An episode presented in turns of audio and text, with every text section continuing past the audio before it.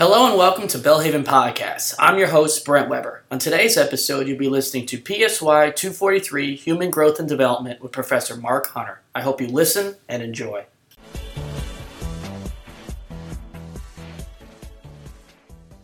Welcome to Unit three in Psychology two forty-three, Human Growth and Development. In this unit, we're going to look at cognitive and physical development during middle childhood and also social development, emotional development in middle childhood. In your textbook, we're looking at Chapter six, Off to School, Cognitive and Physical Development in Middle Childhood. So in this uh, stage, we're going to refer back to Piaget. And this is when uh, we refer to the stage of concrete operations. In the last unit, we talked about how children in the pre-operational stage are unable to understand things from another person's perspective.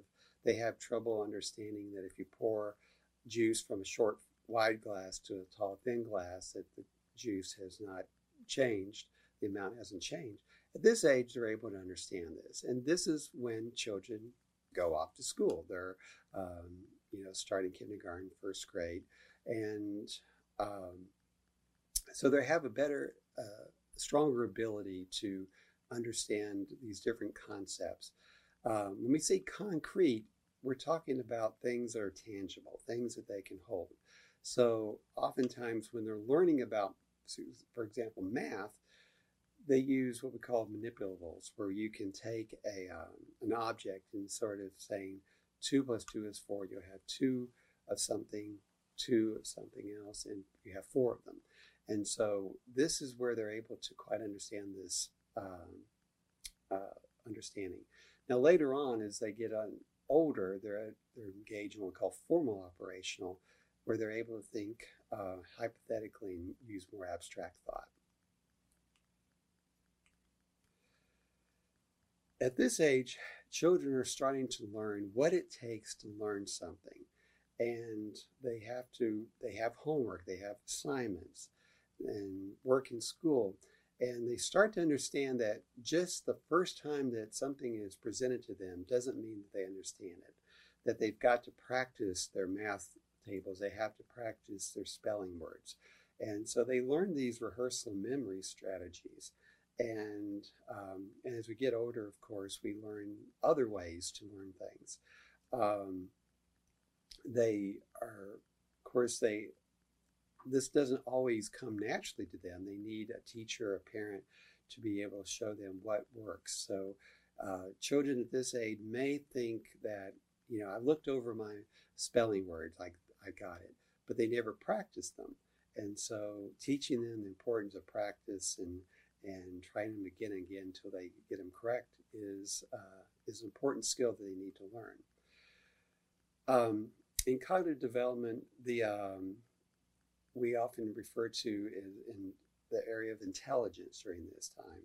And there's different theories of intelligence, and depending on your uh, Spearman's uh, theory is goes with this idea of general intelligence, or is often shown as a small g. And this refers to this, really those basic skills that you need to succeed in education. Uh, math, spelling, it measure, you know, memory, working memory, and things like that. And so the intelligence tests based off these uh, principles are really um, focused on those areas. Uh, last few decades, uh, Gardner came up with what we refer to as multiple intelligence, where he says that not just this general intelligence that is more effective in school, but you know, some children are really good with linguistics, language. Some are really good with math and science. Some are really good with um, athletics and so on. And so there's um, there's been more acceptance of this because we've seen people who've had maybe a skill that they're really good at that may be different from the general intelligence, but the idea of general intelligence really has a close application to education. Um, another theory by Robert Sternberg is, um, is intelligence is our ability to obtain our short and long-term goals and to analyze problems, to generate a solution, to become creative. And when we deal with new situations and and have that practical ability to know which solutions will work and which will not work.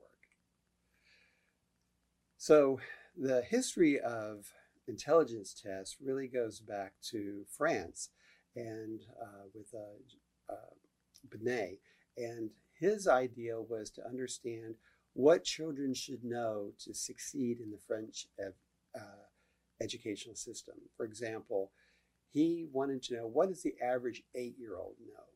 And so he asked eight-year-olds a variety of different uh, questions and different asked them different problems to solve and things. And so he gained an understanding of what eight years old knows, nine, seven, six, five, various ages. And using all this, he was able to come up with an understanding of if a child's intelligence quotient, I Q, was appropriate for their age. Uh, this was taken in America by Thurman, and they created the Stanford-Binet uh, test in nineteen sixteen. And at that time, the formula was mental age over chronological age times one hundred. Um, we don't use that way anymore. We use more of a statistical measurement uh, that um, uses standard deviations and such. But um, while some people, you know, have questions about intelligence tests and what they do measure, they do predict um, success and achievement in uh, the school and the workplace, and have an understanding of what's very valuable. We, we know through a lot of times through twin studies, the impact of heredity and I Q comes that um, as children are more genetically similar, their I Qs are more similar. Uh, adopted children's I Qs are really more like their biological parents than their adoptive parents. And while, um, so heredity really gives the, the raw material for intelligence. Environment is able to, is really to, what do you do with that? So think of heredity for intelligence as like a seed. You plant it in the ground and you got all of what you need there for, say, um, corn or something, whatever you could put. But it also takes the right environment. It takes nutrition, it takes sunlight, it takes water. And so all these things are valuable with increasing someone's intelligence. Uh, when we talk about special children, special needs, usually we'll refer to as gifted children, have high scores on I Q tests. And it's uh, usually based on what we call about uh, two standard deviations above, so about one hundred thirty I Q or something. Um, now, this is not a strict rule. Some school systems will use uh, Gardner's understanding and multiple intelligence. And if a child shows particular affinity toward music or something like that, they'll give them opportunities to develop their skills in those areas. Um, Children with an I Q of seventy or below are referred to with having an intellectual disability. Now, an intellectual disability is not the same as a learning disability. A learning disability is really when you have an average I Q, but you struggle in reading or math or, or maybe uh, some other things. Intellectual disability means that there's um, that you have a difficult time operating in our our culture and environment.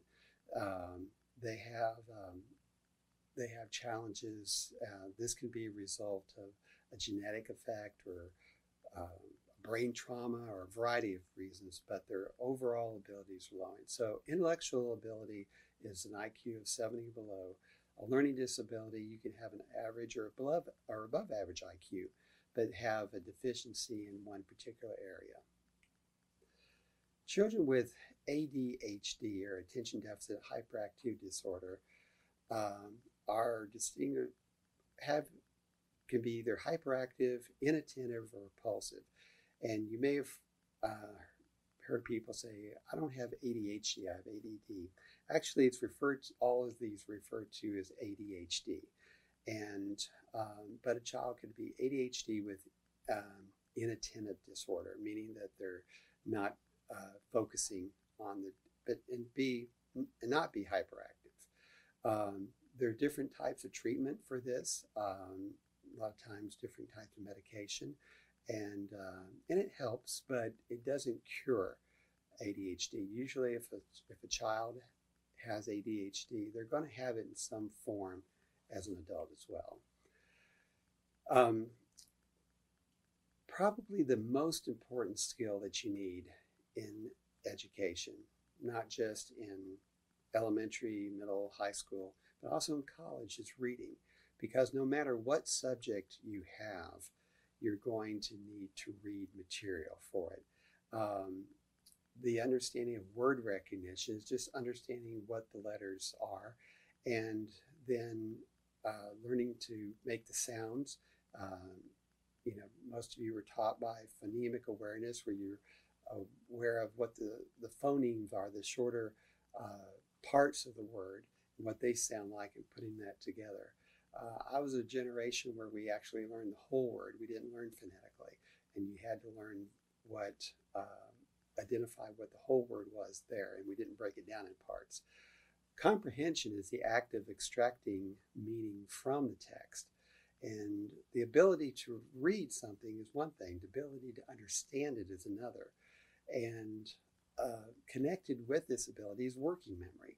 Because when you're reading, you're using your working memory. You have to, in your long-term memory, you're, you're rec- seeing a word, you've recorded that in your long-term memory, you're pulling it up, but now you have to connect it to the words you just read.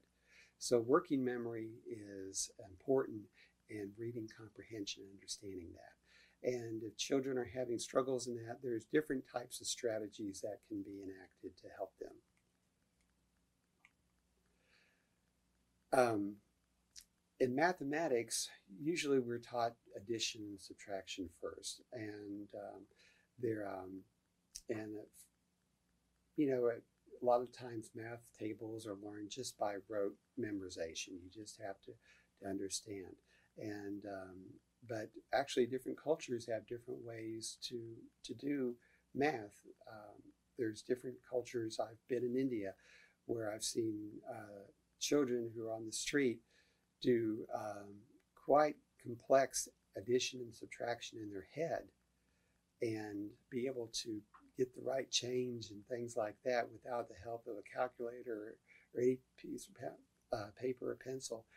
But they wouldn't understand how to write it down uh, on a piece of paper. They are able to do it just cognitively. So uh, math skills can be uh, dependent on the culture and the environment that you're raised in. Physical development during this time is in elementary, that children are growing more at a steady pace. In infancy, we just have this quick burst of, of growth, and you know, it just seems like every month the child is growing and doing that. And and at elementary age, it's just sort of a slow, steady. Um, usually, boys and girls uh, during this period tend to be about the same size. And for a school-age child, they need about twenty-four hundred calories uh, for nutritional needs. This is because their metabolism is higher, and um, that the importance of breakfast is emphasized, that um, where you should get about one-fourth of their calories for that. Um, if children are not able to have breakfast before they go to school, they have trouble concentrating in school. And, and uh, Some ch- schools actually have to provide um, breakfast for children to allow them to get that nutrition they need. Fine and gross motor skills um, really develop during this period. We're talking about gross motor skills. We're talking about things that we use our arms and our legs for, and uh, running and throwing and things. Um, fine motor skills are when we pick up like a pencil or a pen or things, and we're able to to write. And usually girls tend to uh, do a little bit better in this than boys at first. And but um, and boys tend to focus more on the gross motor skills. And there's uh, also can be some expectations about what needs to occur. Boys are expected to be in activities that emphasize gross motor skills. Girls are expected to be in activities that maybe emphasize fine motor skills. Chapter seven, we're looking at the social emotional development of children in middle school, and not school, middle school, excuse me, middle childhood. Family relationships is really the, the primary area of, of interaction for the child. Um, there's different theories about this, and that a child is not a, just an individual, but they're working in a system. You have the, the individual child, but the home that they grow up in. And then outside of that, the school or the church they attend, their neighborhood and things like that. And all these different organizations and groups and institutions have an impact on that development for that child. So not just the family is the primary one, but also the school, but also the church. And how does that have an impact on the development? Um, The degree in which warmth is expressed and um, is has a big impact on the development of children, um, where they feel like they're they're cared for, they're loved. And the other one is control, and um, and that is where is there enough control to give guidance to the child, or is there not enough control where the child doesn't have very many expectations and they're able to kind of do what they want. So effective parenting really is a combination of this interaction between warmth and control, and setting standards and forcing them, trying to anticipate conflicts, but also loving children through this time. Um, different parenting styles are, are shown during this time. And so the authoritarian parents are controlling. They have lots of rules, but they're not very involved. They don't show much warmth. Authoritative parents have rules and have control, but they're also responsive to their children's needs. They're also showing them love and concern. Permissive parents are loving, but they don't have very many rules. The children kind of can do what they want. And uninvolved parents are neither warm nor controlling. Um, of all these types, the authoritative parenting style really is the best. We're giving for the social and cognitive development. Children know that there's expectations, there's rules, there's guidance, but there's also love.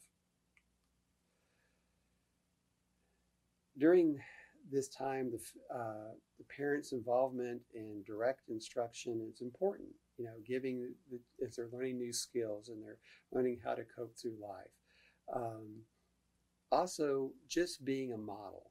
Children are watching their parents, their caregivers, and what they're doing and trying to understand how to do. And children use observational learning, where they're seeing how you as a parent are uh, handling this situation.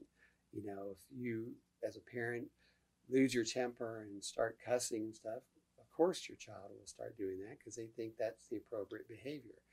Um, Also, children need to hear feedback on their behavior. They need positive reinforcement. They're being, when they do things well, to let them know. But if they're going down the wrong path, to, to correct them and give them instruction.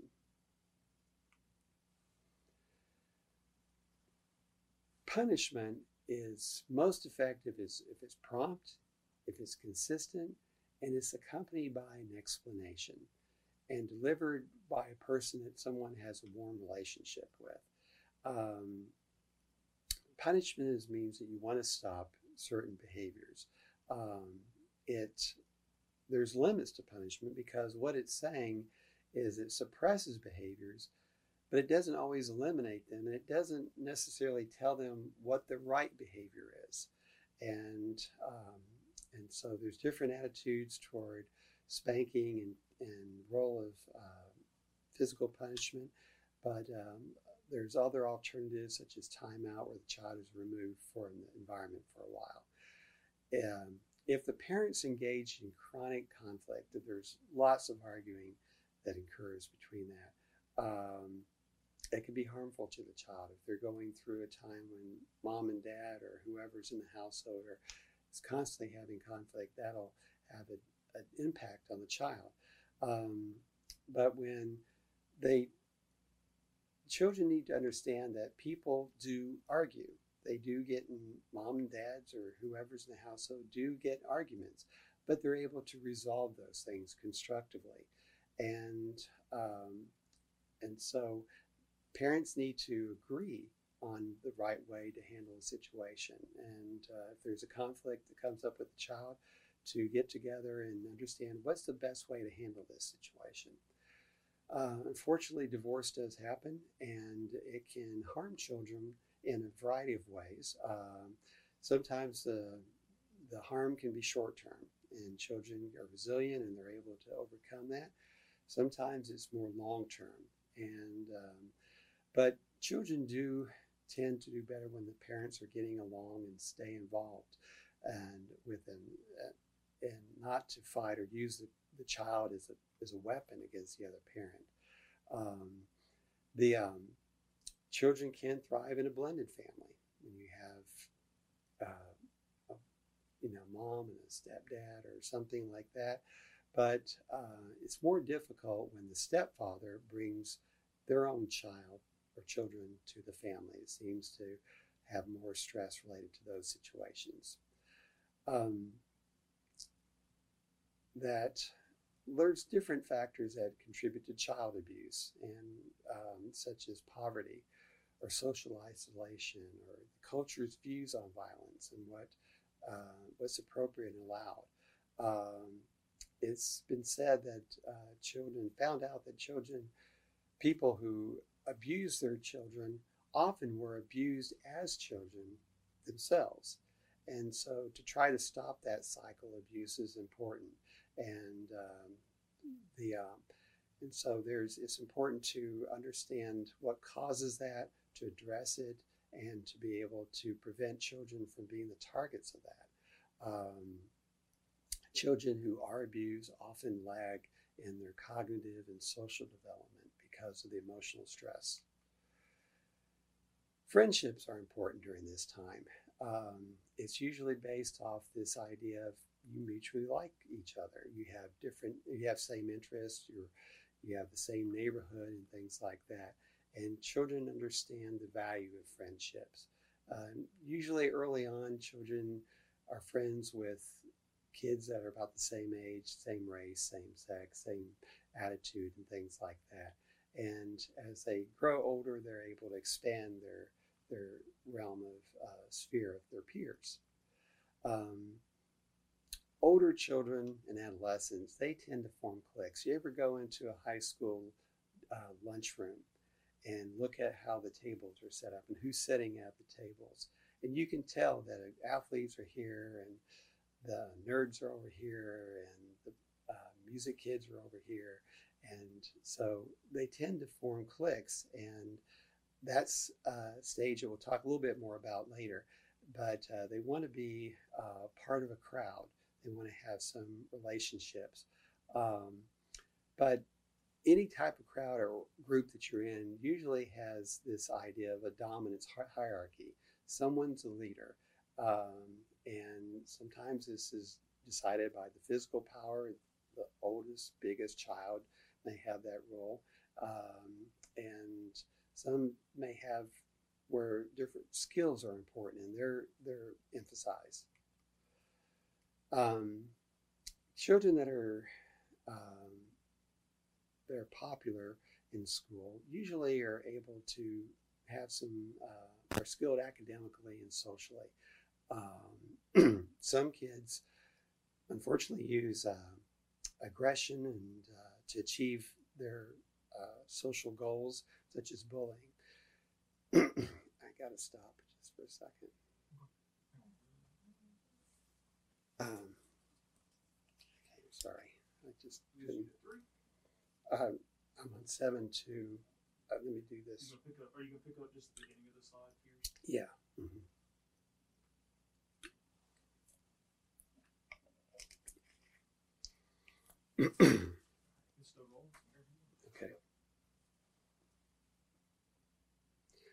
With regard to peers, most popular children are skilled academically and socially. Um, unfortunately, though, some children use um, aggression to achieve their goals of popularity. Um, when they do this, other children may um, reject them because they're too aggressive. Um, other children are rejected because they're too timid or withdrawn. Um, if this rejection is repeated again and again, it can lead to problems in the child's development and, and behavioral problems. Um, we've studies have shown that um, many highly aggressive children in school become aggressive or violent adults. The, um, the role of electronic media is such a, has such a big impact uh, today, where in previous generations, parents controlled how much T V time you had.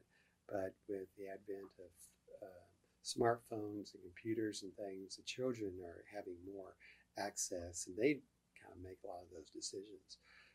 When T V programs or different um, media shows um, violent scenes and really aggressive scenes, it can influence children to become more aggressive in their behavior. And, but it also can have another impact to act more pro-socially.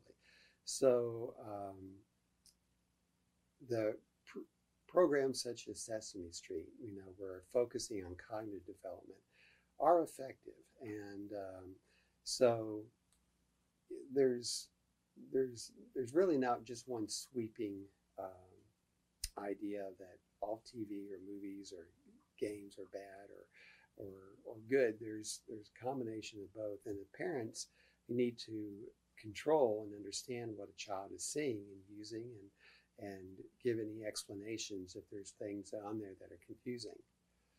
Um, video games playing has been debated for the last few decades, and uh, some video games, maybe more logic games or things like that, can affect and improve some cognitive skills. And uh, but there's other some games where you're shooting people, you're having engaged in violent acts, can allow um, encourage children to become more um, aggressive. When you're using social media, um, it's um, it can be, of course, to communicate with friends, and but also it op opens up opportunities for what we call cyberbullying, where people will uh, find someone or make statements or gossip about another in their group or someone else that they have contact with, and uh, spread rumors and untruths about a child, and then it, it's magnified because it's repeated and passed on to others. And that can have a definite impact, and you probably see news stories about these things. When we're trying to understand others, um, this develops as children get older. During the early elementary years, um, children describe others by concrete characteristics, what they look like, what they sound like, and things. As they get older, they start to define people by more of the personality traits. Is he nice, or is he smart, or things? And then as they get older in adolescence, they usually combine these things and really have a, uh, an understanding of what that person not just looks like or the personality, but what are they engaged in? What, you know, activities are they involved in, or what causes are they involved in? Um, a theory by uh, Selman talks about um, how other people, how children understand how others think of them, progresses through five stages. At first is undifferentiated stage, where children often confuse their own and another person's view. And the last stage, the societal stage, adolescents can take a third person perspective and know that this perspective is influenced by context, meaning that if a child, a young child sees something uh, happen, they're unable to remove themselves from the situation. But as they get older, you can understand that if someone's upset with you, maybe it's because they had a bad day, or maybe because something happened to that other person and they're just taking it out on you.